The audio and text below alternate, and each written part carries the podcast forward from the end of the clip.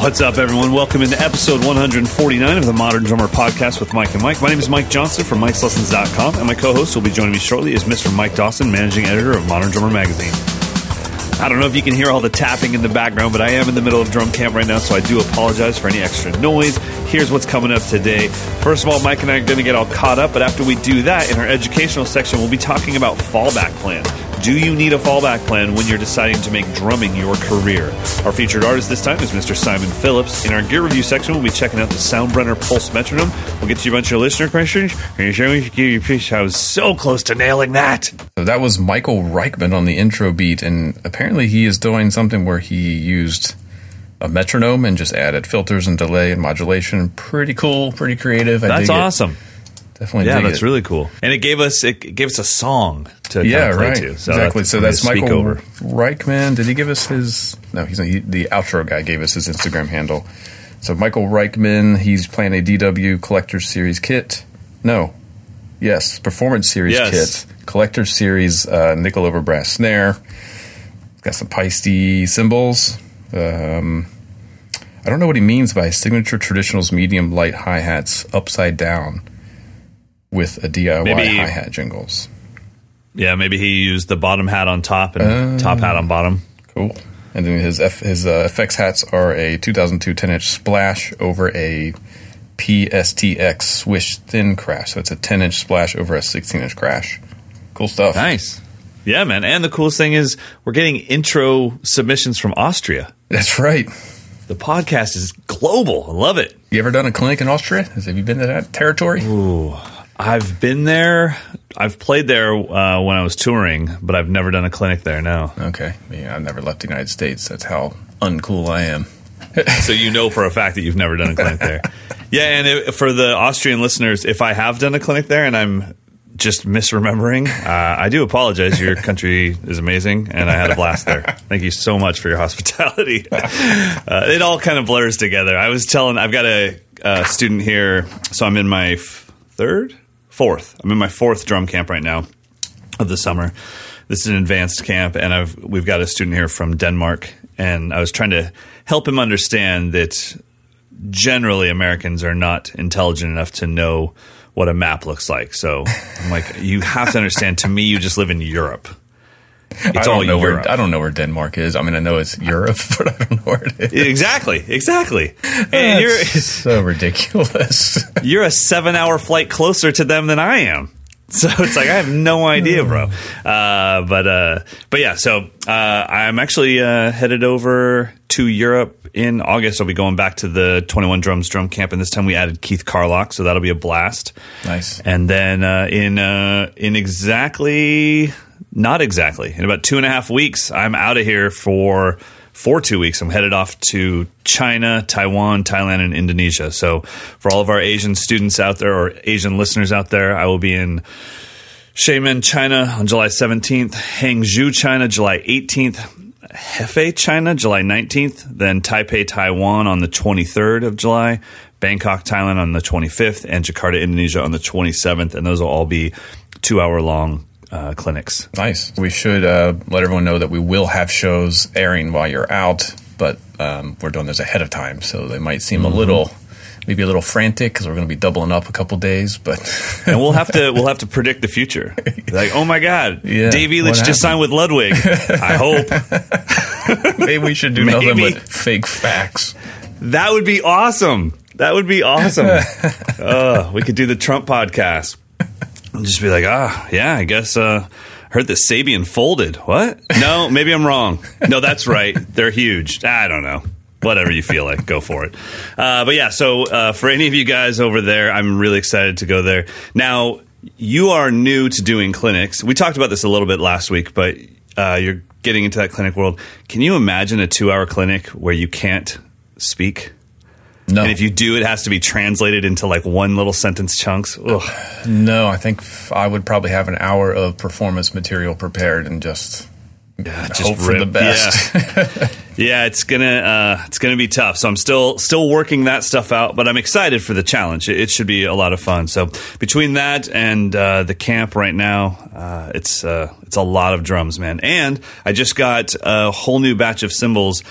So I realized that uh, we were doing our last camp, and one of the artists here, uh, Tyler Zarzika, he's a Zildjian artist, and so we're getting, and he's obviously totally cool. He's at, he signed up for drum camp, so he knows that there's gonna be Meinl stuff. But we were doing the recording stuff, and he's like, "Hey, I'm honestly just not that familiar with Meinl. I've been a Zildjian artist for a long time.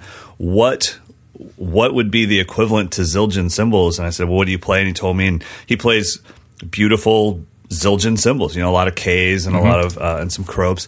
And I said, "Oh yeah, I don't have anything like that." Because all I have is artsy stuff. So I called Chris Brewer and I'm like, "Hey man, uh, I don't have any cymbals that sound like cymbals." He's like, "What?" and I'm like, "Yeah, I, I keep asking you to send me things with designs on them and look like they just got you know taken out of the earth after being buried for six years." And he's like, "Okay, I'll send you some cymbal cymbals." So I just got a batch of uh, Byzance traditionals but, yeah. but a, a ton of cool stuff like 19 inch thin crashes and 15 inch hats and then 22 inch medium ride. I got like some normal cymbals too. Uh, 18 inch medium thin crash. Holy hell! I, I got to say, uh, I'm not saying this as a Meinl artist, but we were recording yesterday with some of these cymbals, and I forgot. I forgot that era where cymbals sounded like cymbals. Right. they had some Push things so far. yeah. And I was like, damn, that sounds like an album. it's like, oh yeah, that's what they sample when they make cymbals. Uh, so yeah, it was it was really cool. So I'm having some fun with that. And uh, yeah, the 15 inch medium hats, which would be 15 inch, you know, Zildjian K's Ks, yeah. or 15 inch uh, artisan K or artisans if you're in Sabian, maybe, or maybe uh, what would be like the equivalent in Sabian, like HH, maybe. Uh, yeah, HH or the, uh, the artisans probably pretty accurate. Yeah. Yeah. Yeah. So something like that. I mean, they just recorded so well. I was like, oh my gosh, I forgot about that. So You know, speaking of uh, Meinl Byzance users, I interviewed one of my favorite drummers in the world over the weekend, JP Gaster from Clutch, ooh man. and I met up with him at Clutch's uh, rehearsal space space slash warehouse slash record label uh, in Frederick, Okay. my hometown, in Frederick, Maryland. I hung out for a Wow. couple hours. Yeah, That's cool. And he's using a lot. He's using all Byzance. Um, and Yeah. I, I'm looking at his kit right now. I think he has a 24 inch traditional ride that he uses most of the time. Wow. medium crash, but he gets big, awesome sounds. I love his sounds. Yeah, man, and that's a that's a huge. Uh, I remember, you know, uh, talking to Chris Brewer about that the the American or the U.S. A&R for Meinl, and I mean, Chris is a huge fan of that stuff. So when he signs people, he's usually a fan of who he's signing, and that was one of those ones where you would think the the the A&R for a cymbal company would be like, oh man, and we have Benny Greb and Anika Nilles, and he's like, dude, we have JP from Clutch. I'm like, Wait, are you getting that confused with JP Bouvet? He's not in Clutch. He's like, no, JP Gaster from Clutch. And I'm like, that's so cool that you're a fan of the people you're signing. I mean, he was so excited about that. Yeah, Uh, I so mean, it's in, pretty cool. in hanging out with him for a couple hours, he is exactly what I was hoping. He's a student Oh, of the drum. He's you know a student of, of of music history, but he's not too nerdy about it. He's got a really good perspective, and it makes sense with. For me, Clutch is one of those bands. It just it, it sounds super hip and cool and relevant, regardless of what era you're in. And they because they're just so honest and just you know it's guitar, bass, drums, vocals. There's, there's they're Yeah. not they're not deviating too much from that, and big drum sounds. Just That's cool. Yeah, it was a lot of fun. I love it. So that'll be. So when does that a- story come That's out? That's a couple issues from now. I'm kind of giving the, the scoop on myself, but I just had to share it. He used a uh, Gretsch Brooklyn series kit in the studio. Ooh. How'd it sound? Eh, the record sounds amazing. They were they uh, Nice. it was produced by Vance Powell, who did Okay. uh, he did a lot of Jack White stuff and you know some stuff coming out of Nashville that's got a real kind of interesting sound. So they went pretty aggressive. The drums are pretty gnarly. It's awesome. Cool. And you feel like they're real drums, not replaced? Oh, the zero. It's all live. They tracked Oh, that's everything so live. cool. Yeah, oh, that's awesome. I can't wait to hear it. yeah, super cool. So anyway, All right, that'll well, be let's, in a couple let's issues. talk about. Okay, I, I believe you. you guys didn't see, but he, he, he threw his hands up in the air the- and like punched the screen. He was so excited. Uh, so let's talk about fallback plans, and this is something that I think every, not even just musician, every artist goes through. There's this moment as you're trying to make the decision: Are you going to pursue this as a career? And you're leaving the hobby level behind, and then the parents get involved. And the parents say, "But what are you going to do if this doesn't work out?" And that's a that, and I can tell you right now, and maybe you've had to go through this with a couple of your students, but as a private drum instructor, I've had to have that conversation a couple hundred times because I'm the bad influence that's pushing this 17 year old to take a chance on him or herself. And the parents are like, What are you doing? She was in line to, you know, mm. go here with a scholarship and be a lawyer. And I'm like, ah, she doesn't want to do that. you know, your son or your daughter, like when they play drums, they light up, and like, why would you not want them to pursue that? And and I, you and I are both not parents, so we can only assume that a parent is thinking, I don't want my child to die. Yeah, right. I just want them to have something to fall back on. So Russ Miller wrote an article in the current issue of MD about fallback plans. Yeah, and he took a you know he took a pretty pretty strong stance about being honest with yourself. So one of the subheadings is where do you live and how good are you? I think that's a question you kind of have to ask yourself. Like, mm-hmm. can you actually make a living where you currently reside, and then are you at a level, an ability level, where you actually can compete for the gigs that will give you enough money to then be able to support yourself? Those are pretty tough questions. I've I've had to make those yeah. have those conversations with some really close friends and some of which were just a little bit delusional about the fact that they could become a huge star from a middle of nowhere location. I'm like, if you're trying to do that thing, you've got to go where that thing is being done, and it's not here. But they didn't want to yeah. hear it. You know, so that's a tough one. Yeah, that that can be tough. I mean, it's almost like you can then relocate to the middle of nowhere once you've made it. Once you have the name and people are saying, "Well, we just need you on the road with us for a year, so I don't really care where you live." Yeah. But you you won't get picked up to go on the road for a year until you're in the mix of things. So you are somebody that I think found a balance somewhere where you have a job that you actually have to show up to a place. Yeah, you have a boss. True. You have all those things, but yet you're still playing drum set. You're reviewing drums. You're in the mix. So let me ask you. This is maybe a little too introspective for a podcast, but do you feel like modern drummer is your fallback plan, or do you feel like you're living your dream? Ah, uh, man, how deep do you want to go? I question my life decision probably on a monthly cycle and every Do way. you really? Oh yeah, everything. Okay. So I'm, sometimes I'm thinking I was never meant to be. I'm trying to be a drummer when I was never meant to be a drummer, or I've sacrificed too much of my own artistic side in order to make a living. It's okay. it's a constant struggle. I mean, it's some days I'm like, yeah, I could do this, and then I'm like, no. Like I, am you know looking, can I can I get a job at some corporation that'll just be a no brainer mm. gig, and then I don't have to think about all this stuff so much. It happens all wow, the time, and okay. it goes all the way back to the beginning. I mean, I I went to college for music, but I had to be a music ed major. That was the only way that my parents would support it because I okay. literally made a decision my senior year that my entire childhood I wanted to be a doctor, and then senior year of high school. My private teacher, my band director, pulled me aside and said, "You really should consider pursuing music. You've got the talent, you've got the gift for it." And I thought, okay, I can go to school for 12 years to be a doctor, or I can go to school for four years and be a music teacher. So, okay. I went to so even then, you ed. weren't thinking I'm going to college to become a famous rock star drummer. You were still thinking it will have a paid job somewhere at the end of the road here. Yeah, I think it probably my ultimate goal would have been land a full time college job. That was kind okay. of like that would have been like the perfect situation for me to teach college full time, have my summers off, still be playing drums, right. making music. Um, but then I found out that you need a doctorate really to get those jobs too. So mm. by the time I got done my undergrad and I had a music ed degree, I was pretty burnt on that whole thing, and I knew I didn't want to be a band director. So I made that choice kind of not correctly. you know, I knew there was I was not going to be a band director. So much to the point where I let my teaching certificate expire. Like I didn't really even, like I'm just never going to do public school. It's just not. It's not going to happen. Um, so um, yeah. I want to I want to go back real quick. You made a really good point about what maybe a lot of drummers that are trying to make a living go through, which is you said that maybe you've sacrificed some of your art, artistic integrity and your artistic nature to make a living playing drums. And I think that that's a really good point that has to be made. A lot of times, if you're going to try to get paid for your art, you're going to have to do something that's very non-artistic. So, if yeah, if you want to get paid de- right away, yeah, exactly. So, how yeah. do you develop?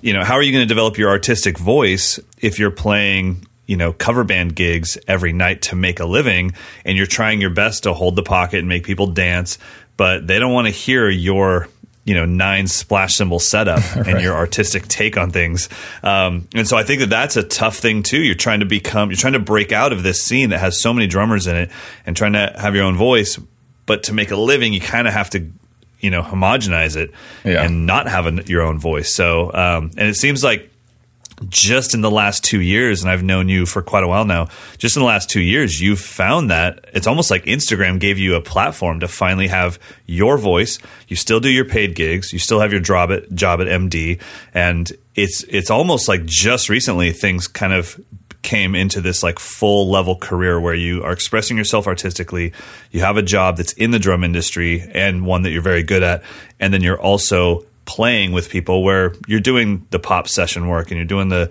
the, the gigs that where you're not stretching out drum wise, you know. So Yeah. how do you feel right now at this point? It's getting there, but I think I think here's here's kind of how my whole thing has progressed.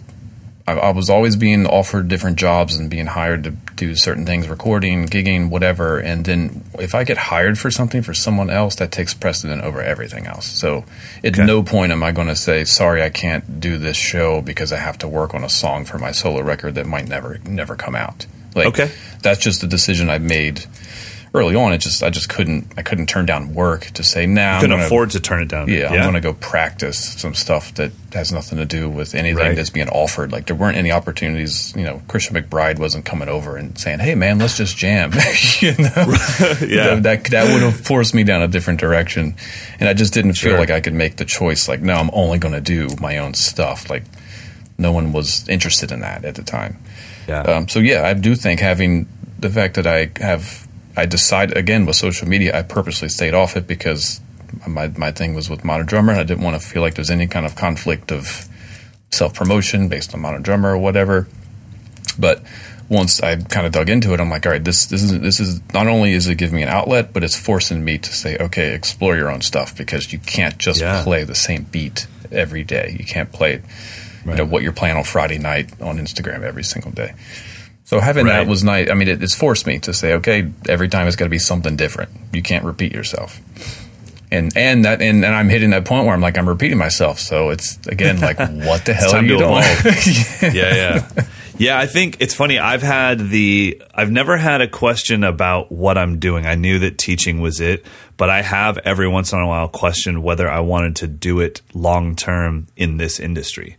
Hmm. Because even you know, if I'm consulting a drummer on their career, I'm like, man, I should be at. I, I could do this at a corporation, and uh, I, I sometimes I wonder, could I be delivering education in a maybe in an industry that has 10 million people rather than 100,000 people and grow it and grow, grow, grow. But then I think about the people I'd be dealing with on a daily basis. And right now, the my peers, my idols, and my students are all drummers. That's who I deal with. yeah. That's awesome. I don't know that I want to deal with Silicon Valley guy and then, you know, public speaker guy. When I was doing the public speaking thing for just a few short years, the reason I'm not doing that anymore is I had a really hard time dealing with like the dudes backstage at public speaking conferences and the dudes backstage at a drum festival are very different. and I didn't fit in well at one of them. I have. was a- like- I mean, I have a a really hard. I guess I, you know, I I read Catcher in the Rye too many times, but I have a real hard time with, with the fakeness of that industry. Like, Yes. to go up and just be tough, man. motivational when maybe your own life is a wreck, like that. I'm like, nah, man, nah. Stay- Yeah, stay no, it was tough. It was really, it was really tough. And you're right. It, it was kind of like fitness guru guy that's 96 pounds overweight. Yeah. I'm like, because I, I, I would be backstage with these guys that are about to go give a speech to people that paid thousand dollars per seat to be in the room.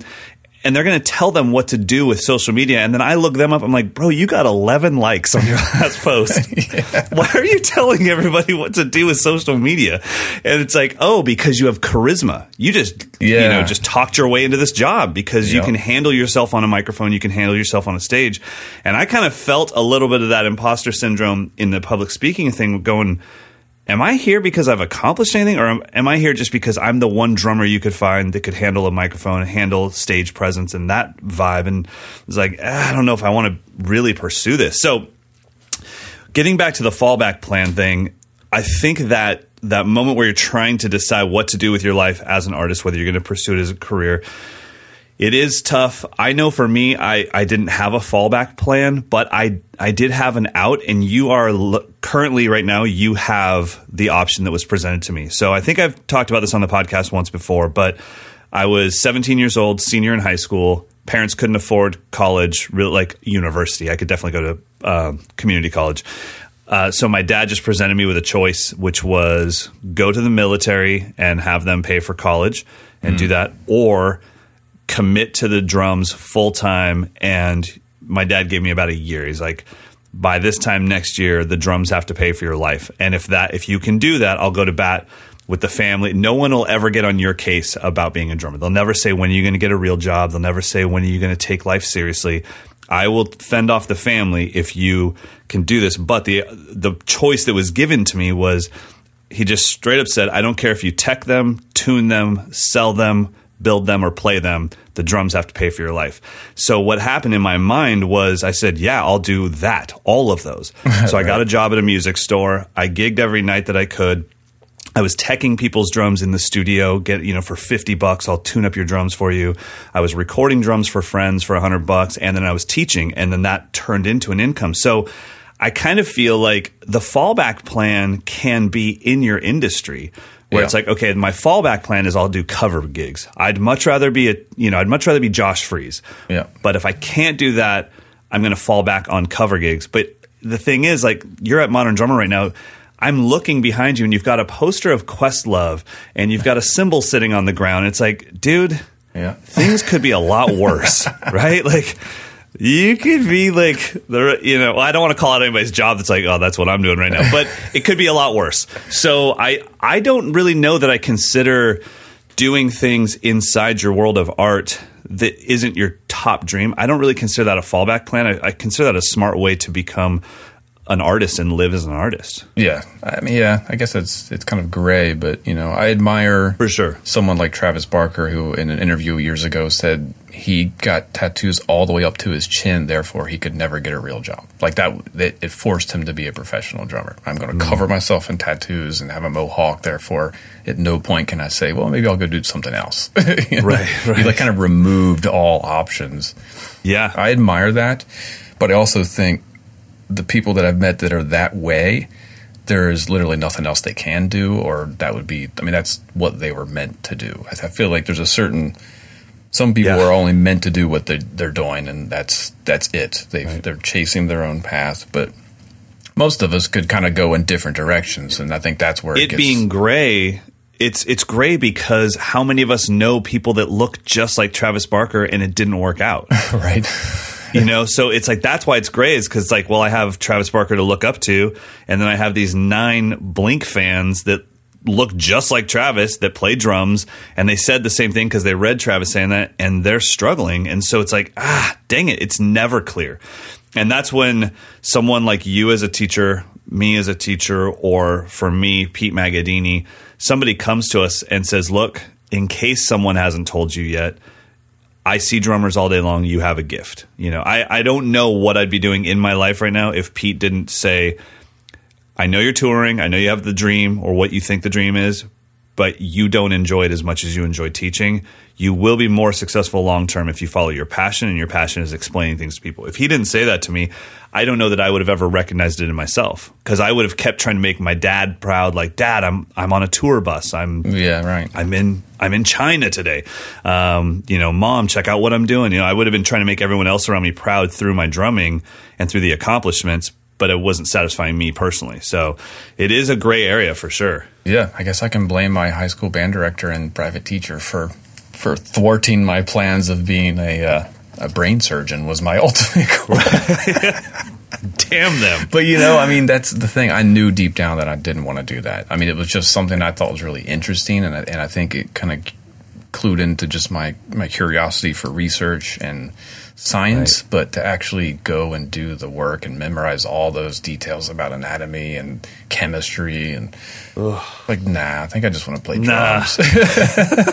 That's so funny, man. It's it's it's kind of crazy too because when you think about choosing drums as a career, you think like I'm going to play drums every day for the rest of my life. It's that's so cool. And it's like you have no idea how much more work it is in the long term to be an artist as a profession. Because if you choose to be a chiropractor, maybe you're going to have some rough years of school, but at some point it's like, cool, Yeah. I'm here. You have your career. You're good. Paycheck is steady. We're good. Yeah. Dude, I'm 41 and doubt myself every 36 seconds. Like, eh, maybe I'm just not meant to, maybe I'm the worst drummer that ever lived. yeah. I mean, it's reassuring when my heroes kind of say the same thing. Like, right. like I, I know Vinny Colaiuta has said that the way he, why he plays the way he plays is because he's afraid of you know failing, not living up to his own expectations, and it's always Right. this edginess of, am I good enough to do what I'm currently doing? If he Yeah, feels I- that I th- way, then I think it's Right. okay. when I just had broken, well, I would say honestly, around the time that Modern Drummer put me on the cover, that was when it was like, okay, cool. The drum industry has finally taken this thing that I'm doing on the internet seriously. Everything's cool. That was when I first started getting calls from some of my idols, and they were just saying, I'm thinking about hanging it up, man. I'm like, hmm. dude, I have your autograph. What are you talking about? Right. And they're like, well, I just, and they would always say the same thing. I just suck. I'm like, oh, if I could only suck half as bad as you, like that'd be so great. Like, um, so yeah, it that part's endless. The self doubt is endless. We've talked about that a million times on this podcast. That never goes away. All all that happens is you learn how to combat it, combat it, combat it faster, and you're Yeah. able to just talk yourself out of it quicker. And you know that it's not real. Uh, but I think the fallback plan thing is still kind of tough as far as Yes, one of the best ways to make a living at something that's risky is to give yourself no outs and just say, "I'm doing it. Yeah. I'm moving to Nashville. I'm to- moving to New yeah, York." To do that, you've But- got to ooh. know that you've got the gift. You have to know Yes. it. You can't say, "Yeah, I'm good," or "I'm pretty good," or "Man, I'm awesome," and I have never actually put yourself side by side with someone who is truly awesome. Like, there's a certain amount of that self reflection. You got to say, "Am I really as good as I think I am?" And Mm-hmm. you know, is it really? I think that's what helps to have a teacher or a mentor say, "You actually are." Like, go do it. Yeah, for sure. I, like I said, without Pete, I don't know what I'd be doing right now, and Yeah. that was just something very important. All right, so uh, you guys can read more about that in the current issue of Modern Drummer. That is Russ Miller's article. Now it is time to talk about something that I will happily admit I don't really get. So you're going to have to break this thing down for me. Now, were you the one to review the Soundbrenner metronome? Oh, I thought you were talking about Simon Phillips. I was and I am because we're going to talk about Simon Phillips right now. If I would read the rundown in the correct order. you thought I was saying that I don't really get Simon Phillips. That's awesome. Dang, man! I don't you really get like the bass drums on the side. Oh yeah, like I'm just going to come out swinging. I got to be honest, it doesn't do it for me. Not a big fan. Oh, Anyways, man. go ahead and talk about him. Okay, so we'll get to the Soundbrenner metronome in a second. but for now, let's talk about Simon Phillips. This is somebody I do get because he was part of the DCI video series back in the day. That's right, the original Um, ones. I, I kind of feel like maybe he had a red kit. Uh, uh, I'm trying to remember the video, Uh, but that might have been wine red. Wine red, either that or white. But either way, I remember he had a big drum set. So as a child, I was like, well, he has to be good because that's a lot of drums, and you can't you can't have that many drums and not be good. Because I was seven. Um, so you and I were talking a little bit before the podcast started. We were going down his resume, and geez, Louise, dude's just done it all. Yeah, I mean, talk about someone who had no other path in life. He was he was playing professionally at age twelve with his father's band, and then, gosh, nineteen seventy six. So he would have been nineteen years old. He played on a Brian Eno and Phil Manzanera record. Um, and then he went on to play with Jeff Beck, The Who, Judas Priest, Tears for Fears, um, Gary Moore. He replaced, I mean, he was Jeff Porcaro's, the guy who joined Toto after Jeff Porcaro passed away. I mean, he's kind of been every you know top of top of the heap of big gigs since he was 17 years old. Yeah, man, That's unbelievable. I mean, it's I'm I'm just reading this. I'm like, oh my god. Yeah, and we we were talking a little bit before the show that if if you and I were a decade older, I think it'd be no question. Obviously, Simon Phillips is one of the greatest drummers of all time, but you know, it's I think that 70s, early 80s era was when he kind of was the guy. But he's maintained an amazing career. Um, I mean, he just left Toto how many years ago? Not long ago. Just Four uh, four years ago. yeah. So I mean, he still had that gig. 2014. Um, but he's he's he's kind of pursuing his own thing. He's doing um, a band called Protocol, which is his own um, project. So he left Toto to, to focus on his own thing. So maybe he decided I'm done with playing other people's music and Right. I'm going to do my own No thing. more fallback plans for Simon Phillips. He's like, I'm taking a chance on myself. I'm rolling the dice. I don't care if Mike Johnston doesn't get it. Um, so, one thing I want to do, uh, just so our listeners can hear who we're talking about, I think that anytime someone mentions, I don't really know who Simon Phillips is, almost every time without fail, somebody shoves Space Boogie in your face Yeah, we got to drop that because it's it's kind of iconic. So let's uh let's give this. This is Jeff Beck's Space Boogie with uh, Simon Phillips on drums.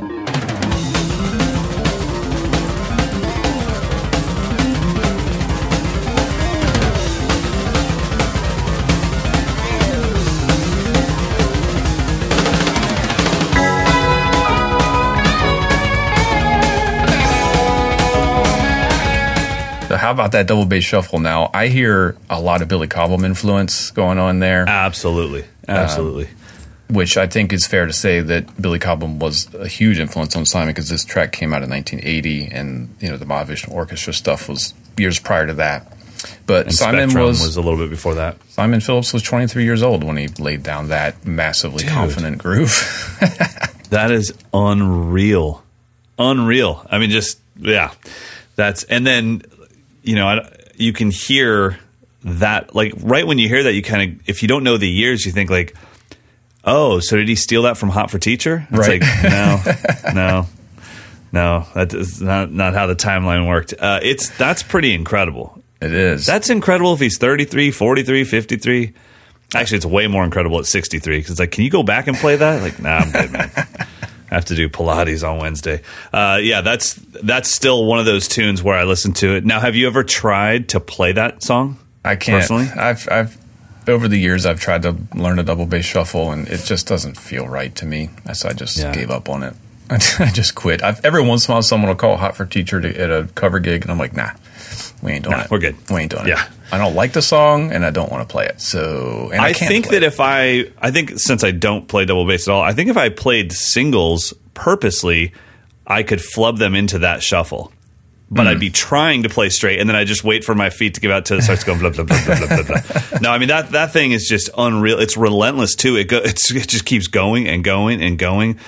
And uh, one thing I'm always listening to when I'm listening to complicated grooves like that is when they leave the groove to to play a fill or something or to improvise, how long does it take for them to reestablish the feel that was happening before they left it? And every time he comes out of a fill, hits the crash, that feel and that clarity is right there. I mean, it's it's impressive stuff. Yes. Uh, so yeah, and I, I can't even imagine how many of our current fusion drummers were influenced by that song and by that performance, and Yeah. by Simon's drumming in general. Yeah, I think of Rod Morgenstein. I mean, kind of all the, the heroes of the 80s, they, they all had to have been checking out Simon Phillips. Totally. And I mean, probably Virgil must have been into that. Yeah, exactly. I mean, how could you not be? So, Um, yeah.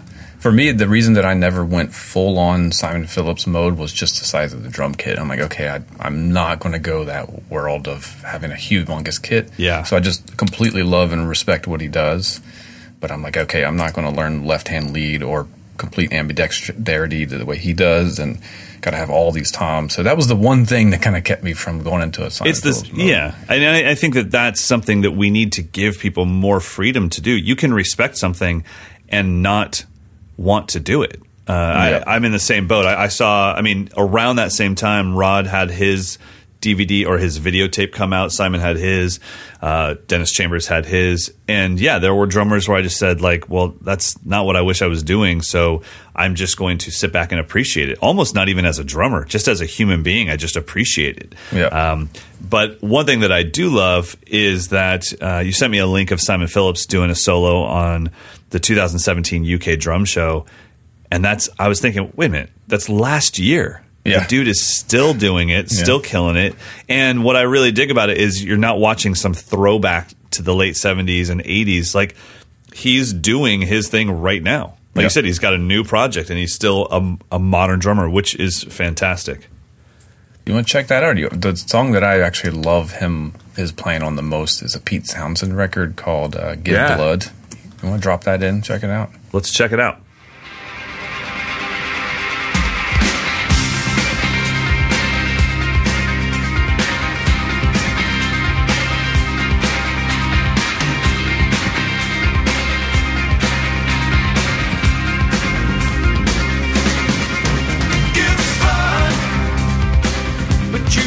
Dude's relentless. I mean, you can see why.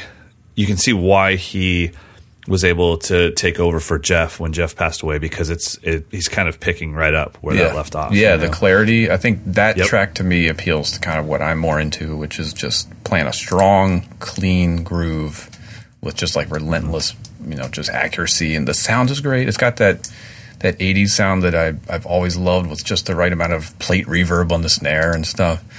I love it. just it. the right amount. Are you I kidding? love it, man. That Which is like- means you can never go too far with it, in my mind. Oh, I love it. Uh, that was the first. I was like, "Is there a snare or is that just reverb?" but I get it, man. I get it. That's your jam. And uh, but the playing, I mean, I could see literally how that just goes from straight from Porcaro right into that. The other thing that I think needs to be mentioned is we're looking at somebody that has accomplished just about everything that can be accomplished in our industry. Yet when you see him speak on stage, I mean, he's just so polite, well spoken. You don't get this. You get a, a slight air of confidence that he has because he's a professional musician, but no arrogance whatsoever. And I I respect that just as much as the playing. Yeah, he's he's very particular. He did play the the Modern Drummer Festival, uh, headlined it one of the last years, and he was the most particular about his drum kit. Oh, anyone. really? Oh, Wow, yeah. okay. I mean, he had to have uh, hotel room towels. Like that was all he would accept for his drum muffling for his bass drums. Really? they had to be white hotel towels. So we had to go back to the hotel. Wow. and, uh, he, you know, he had to change all the heads on his eight thousand drums, and Right. very particular, very, very, very particular. That's funny, man. Well, I, I, you know, I gotta say, when you're at a level where everyone is expecting everything you do to be flawless, Yeah. because you've set out those expectations by being flawless in the past. You know, uh, Yeah. I think you and I have created a vibe with social media and with the people that follow us that we are human, we flub, we make mistakes. So I'm not that particular because it's like, dude, if I mess up, the crowd will accept it. They're on board with me. It's it's a journey. When Dave Weckl messes up, no one accepts it. I mean, that would be hmm. social media bananas if if Dave dropped a stick. I, you know, I've never seen it. Never seen I've it. never seen it. I've seen him like 10 times. I've never seen him drop a stick. I'd lose my mind. I'd throw my sushi right at the stage from Yoshi's. What the hell are you doing, That's Dave? because you and I have fallback plans. my fallback plan is that I drop sticks and I'm not very good I'm okay with it. I'll drop a stick. I'm like, ah, I'm not a drummer anyway. Who cares? Exactly. Totally. I'm just a teacher. I don't even really do this. I'm actually teaching history on the side. Uh, so yeah. So I I, I could kind of see that as like, okay, if you want the best that I can give, I need it to be.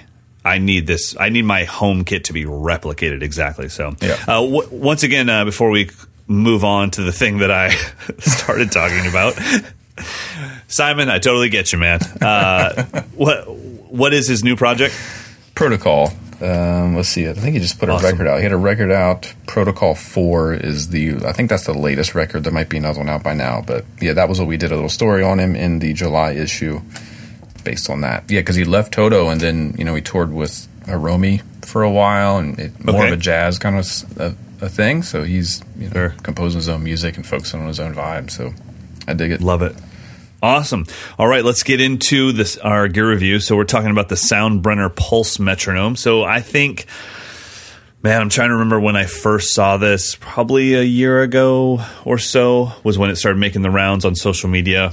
Yep. And then I kind of thought, okay, it's here, it's gone, no big deal. Then all of a sudden I saw it with John Robinson, JR, and I mm-hmm. thought, oh, okay, it's it, this is a real thing, and I took it a little bit more seriously. So explain i'm assuming it's a metronome that you wear and it pulses so you feel the pulse rather than hear it That's exactly what it is. Yeah. Okay. Essentially, it, it takes the I don't I don't know what the technology is, but it's it's similar to like a, a cell phone on vibrate. It's got a Okay. a rhythmic pulse that, and I think the app you can actually have it beep as well. But if you just wear it's like a wristwatch or it has like a shoulder band, you can wear it on your back or on your leg or oh wow um, different places. But I think the app itself is just like a metronome. It just functions as a normal metronome, but it can also control the device with uh, wirelessly.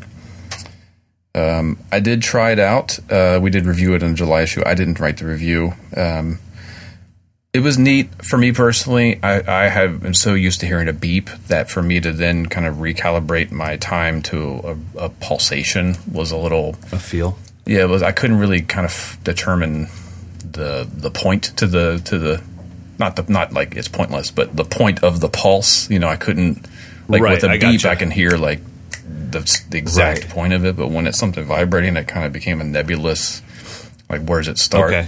Which I guess could be good if you want to have you know less of a real strict sense of time and just more of a reference. That could be cool. I, Like, you know, I wonder too how many. uh, God, because I've been teaching my whole life and I've I've never had to deal with this, but there's got to be a decent amount of deaf drummers out there because they it'd be the one instrument that they could feel the vibrations of the instrument. Yeah, and true. I could imagine, or if you were somebody that lost your hearing later in life, but you had always had the ability to hear, I could totally see like, okay, well now I know if I'm rushing or dragging. Yeah. Um, yeah, true. in- I think and it maybe would- if you I have mean- tinnitus too, it, it could probably be something. I'm sure if you have tinnitus, you don't want a metronome just beeping a high frequency beep for three hours in your ear. Yeah, it's a good point. Yeah, I think uh, you'd have to almost do a study on people that use this from day one, and then people that use a metronome on day one. Like who who has better time when you take those two devices away? That would be a good. Uh, I- that would be good. A good test because, like I said, for me, this didn't give me enough definitive sense of where the tempo was to feel like I could kind of rely on it. It was more like, all right, let me check back in. Oh yeah, I'm still with Mm-hmm. it, kind of a thing. Yeah. Yeah, I wonder too, like, I mean, if you're in a. I could see a lot of gigging drummers who don't play to a click and can't stand having any sort of headphones or in ears on the gig. I could totally see this. You know, you've got your 70s cover band and you've been playing with your boys forever and you're not about to put in in ears while you play the bar gig. And then it's like, but they keep telling you you're rushing and dragging. Then I could see this being something that'd be really helpful. Yeah, I Um, mean, maybe even for starting and stopping, you know, just to get references at the beginning of songs rather than having a Doctor Beat clicking super loud Yeah. on stage. You could have this thing Yeah. just tap on you on your on your wrist. Do you remember? Do you remember those videos that came out of Paul McCartney's band with Abe Laboriel Jr. smashing the Tama rhythm watch against his head, and like like he's playing like arenas and stadiums, and it's like. And then he's just counting the band, and I'm like, "That is so awesome!" It Not was- it good was for real- your ears at all. no, no. So I, I could see that as well, and uh, especially if you're somebody that's not very handy with electronics, and you're the one that always puts the metronome through the PA because you use the wrong channel. so the crowd hears your Yamaha thing go one, two, three. Like, sorry about that. Okay, so you all heard that. Well, now that you know what the tempo is, why don't you clap us in? Uh, so very cool. Now, do you know what the what this thing costs? yeah, the well, the app is free, but the the Pulse device is um ninety nine dollars. Okay. Now the app though, it is a standalone metronome app, right? It is, yeah, it's Even a metronome app. It's a, just Because I know a lot of people app. actually tell me that they use the Soundbrenner app and they don't have the Soundbrenner device. That's their metronome app. Yeah, they prefer yeah, that. You don't that need app. it, but then if you wanted to add this thing as something ex, you know, extra for it, uh, it's hundred bucks. You can get five of them for four forty nine. The strap thing that you could put the the uh, pulse on your back or shoulder is thirty bucks, but it comes with the wristwatch band. Okay, and I'm going to assume that the five is not because you're putting one on all your limbs and have a spare. it's so that your band can have them. I mean, I need a little more explanation here, Dawson. What's going on? There's the have one on your neck. one for your Yeah, I was gonna say one on your neck, and then each limb gets one. I'm assuming it's so that your band and they're, they're all synced together. Yeah, yeah, they will all sync together from one app. All right, man. You're at 128. I'm at 132. Bass player, I'm gonna put you at 90. Let's see what Oh, happens. Goodness, my left Very foot cool. and my left. Yeah, no, yeah, you can get one for your whole band. That's the whole the whole idea. I just like I could just see like the the the wrong drummer at the gig guy, not that specific guy, but I could just see like a guy that's just not quite on top of his game and he didn't know. And you just walk in, I'm like, dude, are you wearing five Soundbrenners? Got one on each hand, one Yeah, on each exactly. ankle, and one somewhere. One on the neck. Yeah. Easy. Chili peppers. All right, let's uh, get into some of your questions. By the way, you guys can check out that. Uh, so that's the Soundbrenner Pulse Metronome. All right, listener question time. All right, first one is, pardon me. Um, this one comes from Andrew. He says, My question is about match grip, specifically the left hand. I noticed that Anika Nilles plays without her full pointer finger wrapped around the stick. Um, I thought it was just her thing. Then I noticed that Mike Dawson does a similar thing when I was watching a snare demo, demo of a sugar percussion mahogany snare. Is that a specific mm-hmm. type of match grip? Does it have any advantages? Um, I always keep all digits wrapped around the stick. Mm-hmm. This now, is an important thing. I think for me, if you look at my right hand versus my left hand, you'll get two totally different fulcrums when I'm playing anything that has rim shots and a backbeat. Yep. my right hand is very. I'm, I try to be very conscious of having the first finger wrapped around so I can activate that trigger joint for delicate stuff. If I'm smacking rim shots, then my fulcrum slips back into my middle finger and thumb, and the first finger is just kind of there to kind of help guide it. Um, yep. that's you know but if i do rolls you also see probably in those videos if i do any kind of rolls on the drum that first finger gets activated. So gets activated. it's yep. a very fluid for me fulcrums are very fluid. I kind of go with whichever one i need to do what i need to do at that moment yeah. Uh, Anika might have a totally different explanation, but for me, if I'm hitting hard rim shots, it's going to damage my index finger to have it wrapped around that stick. I'm in the same boat.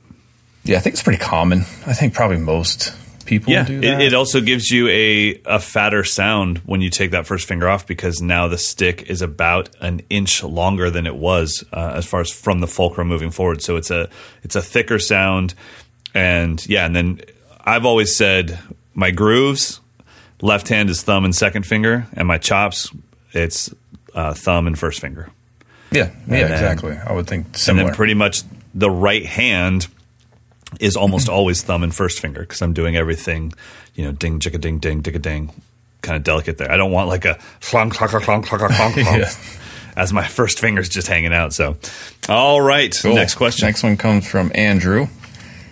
I have a question sure? about another. two Andrews in a row. Yeah, first one was all Andrew, right. I believe you. I believe you. Andrew Lully, and this one is Andrew Amy. Nice and they have different email addresses, so it's not the same person. So this is from Andrew number two. I have a question about balancing working on strengths versus weaknesses when faced with limited practice time. I've been playing drums for about 25 years. While I have taken private lessons, most of that time was self-taught. I have had plenty of serious formal music training on jazz saxophone, which was my main instrument. Coming from a melodic background, my main strengths as a drummer is being able to hold a steady groove, listen to the other musicians, and subtly adapt to them without ever playing. My weaknesses are most of the things that a drummer's drummer seems to love. I've never pushed rudiment tempos, flashy fills, etc., beyond what I have felt applied to my playing. So, the final bit of the question Would you recommend focusing my practice time on refining my strengths and the skills that are most relevant to my current performance situations, or should I try to address more of my weaknesses as a player? He has about 30 minutes behind the kit on a good day. I would say the second part of his question, he said, should I focus on what he's um, already good at, his strengths? And then he said, and what is needed for the things that I want to do on the drums and the gig. And I think that that's what you need to be focusing on, whether it's a strength or a weakness. If there's things on the gig that you're weak at and you want to be gigging, you should focus on those. And if there's I think you should be focused on whatever is getting you closer to doing what you want to do. Uh, I, I don't think, I don't subscribe to the fact that because drummers play double bass and I'm not good at it, that I need to work on it. Mm-hmm. Um, until it became something that either I wish I could do or I had a gig that required it. Yep. But there's no reason to waste my time with it when it's not in that it's not in that world that I want to get better at. Um, but at the same time, I don't run away from my weaknesses just because they're not fun to work on. If it's related to what I'm trying to do, then I put in the time. Yeah, I mean, I think I 100% agree. I think one thing to be cautious of, I think if having a strength of being able to listen and have sense of musicality, that'll never go away. Uh, just saying, okay, I've got my time under control. I don't have to worry about it anymore. That could be risky. I, you can always refine your sense of time and your accuracy. So that's something I would right. practice every day, no matter how good your time is. It can always be better.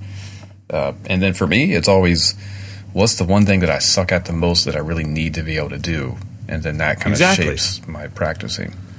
Exactly. And if you're playing in a situation where chops and what what uh, Andrew said as drummers think is cool is frowned upon, why would you even want to get good at it. Like, Yeah. if that's not what you wish you were doing, don't do it. So um, we celebrate the hell out of Steve Jordan for going flat dat dat tap, and we're like, oh my god, it's the best fill that ever lived.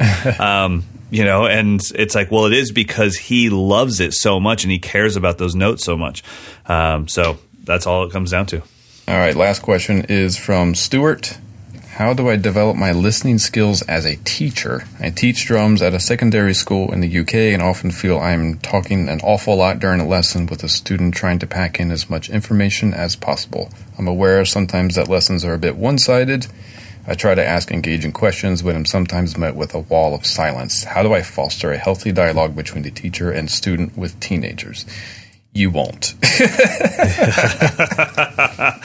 Oh, that's so awesome. um, yeah, you have to you have to be empathetic and go back in time to you being a teenager, and also realize there's there's going to be one to maybe two of your students that are uh, as into drums as you were at that time. This is a hobby. They're you know you you can look down your list. Let's say you have 50 students.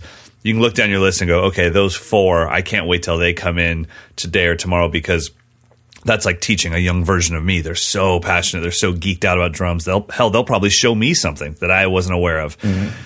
That's rare. Usually, it's you just kind of pulling them along and trying to stoke the fire and keep them engaged so they'll keep playing this instrument because really what you're waiting for is you're waiting for the bug to bite them and sometimes that has to do with things outside of your control. A drummer's first gig is something that could turn them into a drummer where they're like okay i just had a taste of the stage. I want to do this for the rest of my life. A drummer's first time playing with other drum buddies could be something that stokes that fire. And these are all things you can't really control and you're just teaching them and waiting for that moment that they come in with the fire. Um, so, so yeah, I think you also have to give them things that are um, accomplishable within a week's time, hmm. and you also need to be very well aware of their life schedule because. A week of you practicing when you were obsessed with the drums may be very different than this person who's squeezing drums in between soccer practice and drama club and homework and everything else. So, Yeah, I mean, I think back on my, myself as a student. I was I was a very good student. I mean, I took school very seriously. I took my lessons very seriously. I never volunteered. I never spoke out. I never raised my hand. I never asked a question. I never made eye contact with my teacher. but I was absorbing every single thing they said. So okay, yeah. in- so you're an observer. yeah, so you can't you can't assume that just because a student is maybe shy or introverted that they're not totally into what you're doing. Um, Yeah. Sometimes we kind of confuse that like in the outward enthusiasm with man that's a great student well maybe or maybe they're just they just can't stop talking Yeah, I mean, I definitely knew when I was would be looking at my schedule, and it's the same in camps.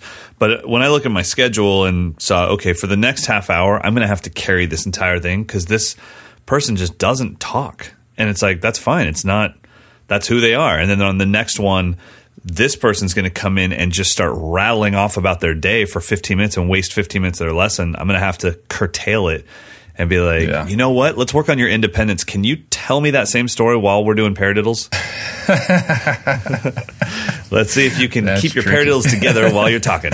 Uh, so, tell me your address while we do flammadiddles. So, um, so yeah. So I think you just have to kind of be empathetic to the situation, and then, like Mike said, just realize that each student is the, is a is an individual journey. yeah so uh, send your questions in to mdinfo at moderndrummer.com and it's time to get to our picks of the week i might change mine so why don't you go first I was just going to tell you to go first because I, I have to grab it because it's over there and I don't know what the name of it is. Um, so uh, you right. can edit this out. Hold on. so these are about to be lifesavers for me when I go uh, overseas. So this is a little zip up baggie, almost like a toiletry bag, um, by a company called Think Tank. And you can see as I put my hand through here that it is see through in the front. So the front of it is like this clear plastic, and then it's this really hardcore nylon material. So the bags are called, uh, they're made by a company called Think Tank, and they are for cables and adapters. Oh, and you can buy different sizes. So now I have a bag of adapters and I have a bag of USB cables to go from my interface into my laptop. And so I have a cable bag and an adapter bag, and then I have a drum parts bag. And all of those go into these little things and then they go straight into my backpack. And now when I get overseas and I'm kind of freaking out, like, oh my God, I can't believe I didn't bring a quarter to eighth inch adapter for my in ears. I go to my adapters bag and I can see into the bag without opening up and digging around and throwing things on the ground. Um, so yeah, the, they're fairly affordable. I found these through the people that I follow online for cinematography, and this is how they separate their USB cables from their HDMI cables and everything. Uh, so the bags are from a company called Think Tank, and they're just incredibly well made. So if you're somebody that carries a lot of bits and bops and wish you could kind of see into it, uh, these are great. Just good travel bags. Good. And also, too, when you're traveling, you don't have to worry about TSA rummaging through all of your things because uh, they can see right into it. So you put so all of whole, that, that stuff in with your luggage, or you have a separate bag for all the electronics and stuff. This uh, everything goes. I have a actual um, a bag by a company called Vanguard that is an actual camera backpack and has compartments for the camera body. I keep my um, my interface with me mm. in that bag, okay. and it's all in compartments. These have compartments in the bag, and then the the top of the backpack folds open, and that's where I keep my in ears and you know power bars and all that kind of stuff. So. Dig it. All right, yeah, my, my pick of the week is it's a drum that I've had forever that I finally got reacquainted with. That I think okay, uh, everyone should go get one if you can find one. It's a Slingerland solid maple from the '60s. It's called the Artist series. Slingerland Artist. It's a five and a half by fourteen maple, solid maple. It's basically a Radio King without it being tagged as a Radio King, so you don't have to pay that much. I think you can still find them two fifty to four hundred dollar range. Um, so find them and nab them because they sound amazing. They're they're basically like what Craviotto and all these these steam bent shell companies are trying to recreate is the Slingerland sound. Uh, they all have rounded bearing edges. So it's kind of become my favorite, like classic sounding wood snare. Um, just in the past week, I'm like, dang, this drum! I forgot how awesome it is. So that's awesome. I just found one on uh, Chicago Music Exchange for 425. I mean, it's in immaculate condition in a blue sparkle. Yeah, um, that's what I have. Yep. Nice. Um, Very yeah, cool. So the, the, the trick is to find the one with the solid maple because they also did the three ply, which they they sound great too, but it's a different that's a different vibe. That's way more vintagey. The solid maple ones, they just they sound awesome, real thick, nice, thick, dense kind of sound. So grab them up before someone else does. you won't be disappointed. yeah, there was one awesome. for four hundred on on Reverb that just sold. Oh boy. Yeah. Uh, so the prices are going addiction. up. They're going up, unfortunately, don't, but don't feed the addiction. All right, buddy. Well, I'm going to get to camp. My band is playing for the campers. Oh, I didn't even get to tell you. My guitarist Dino is in this camp, taking this camp as he, a drummer. I remember you saying he played pretty good drums. Yeah, he's in the advanced camp and he's hanging, and you can see the depression fall over the other campers' faces when he nails something.